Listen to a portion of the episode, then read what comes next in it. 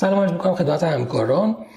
در مورد case ی که مطرح شده بود case 41 آقای 67 ساله ای که با سابقه ischemic heart disease مراجعه کرده و در حال مصرف داروی آسپرین، آتروواستاتین و متوپرولول هست و فشار های بالا داشته که این فشار ها با هولتر فشار خون تایید شده و به طور متوسط 24 ساعته systole 154 و diastole 57 داشته.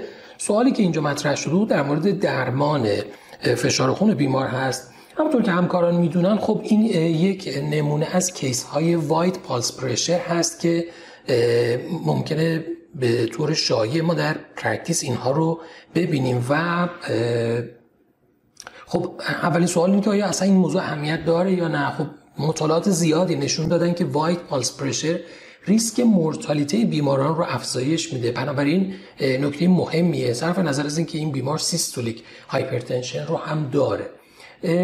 نکته دیگه بحث علتش هست که خب می‌دونیم یکی از علل مهم wide pulse pressure به عنوان علل در فیزیولوژیکش.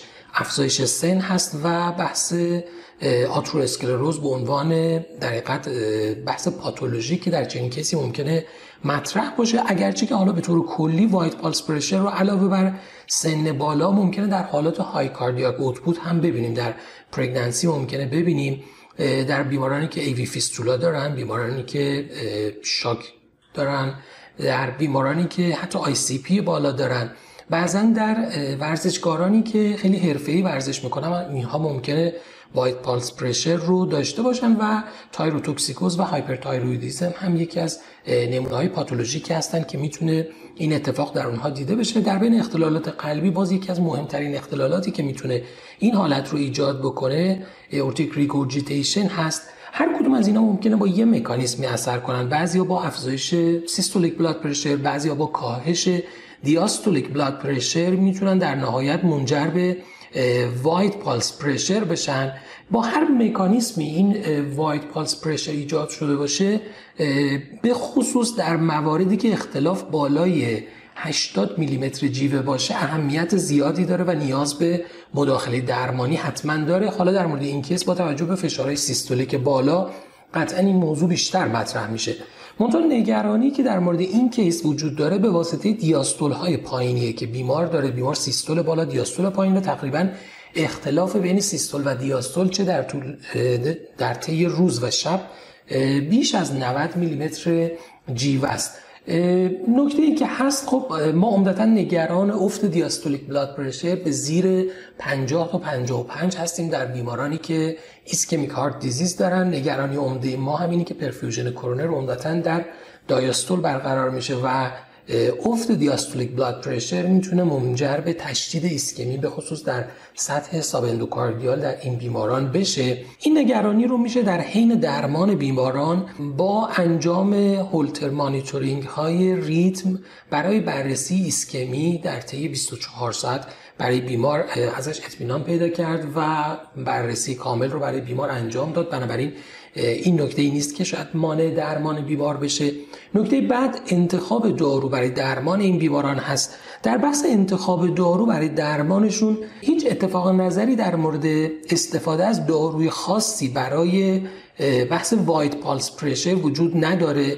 معمولا اگر بیمار یک underlying cause داره اون باید حتما درمان بشه بیماری که مثلا severe AI داره باید به فکر درمان اون باشیم و درمان های متناسب با اون رو برای بیمار در نظر بگیریم.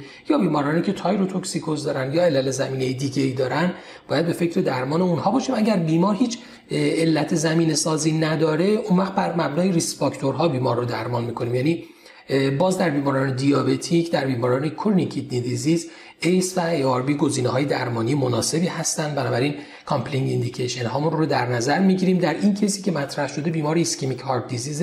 می‌دونیم که در طیف وسیع از بیماران ischemic heart disease استفاده از ایس و ای با مطالعات بسیار زیادی نشون داده شده که باعث بهبود outcome بیماران میشه. پس یکی از گزینه های مناسب درمانیمون برای چنین بیماری می‌تونه استفاده از ACE یا ARB باشه و در صورتی که بیمار هیچ compelling indication ی نداشته باشه باز میشه از چهار گروه اصلی درمانی که در درمان فشار خون توصیه شده استفاده کرد. اگرچه که شاید برخی از expert ها در این زمینه نیم نگاهی به داروی thiazide دارن بر مبنای مطالعه که Veterans Affairs single drug for hypertension study بوده که نشون داده که میزان wide pulse pressure با hydrochlorothiazide و ترکیبات تیازیدی به نسبت بقیه بیشتر کاهش پیدا می‌کنه. البته در چنین case ی باید مراقب علائم orthostatic هم باشیم. ولی همونطور که گفتم خدمتتون اگر بیمار compelling indication ی نداشته باشه تقریبا با خیال راحت میشه هر گزینه درمانی رو برای بیمار انتخاب کرد. هدف درمانمون هم چون یکی از target های مهم درمانمون رو باید در نظر داشته باشیم یکی کاهش wide pulse pressure به کمتر از 80 میلیمتر جیوه است. ترجیحاً باید تلاش کنیم فشار سیستول رو به کمتر از 130 برسونیم در صورتی که امکان داشته باشه فشار دیاستولمون رو بهتره که به کمتر از 50 نرسونیم و در صورتی که هر گونه شکی در زمینه افت فشار دیاستولی و نگرانی در زمینه عوارض اون داریم حتما می‌تونیم که با یک هولتر مانیتورینگ ریتم و بررسی استی دپرشن در هولتر ریتم ارزیابی لازم از نظر بروز ایسکمی رو در این بیماران هم به عمل بیاریم. ممنونم از توجه شما.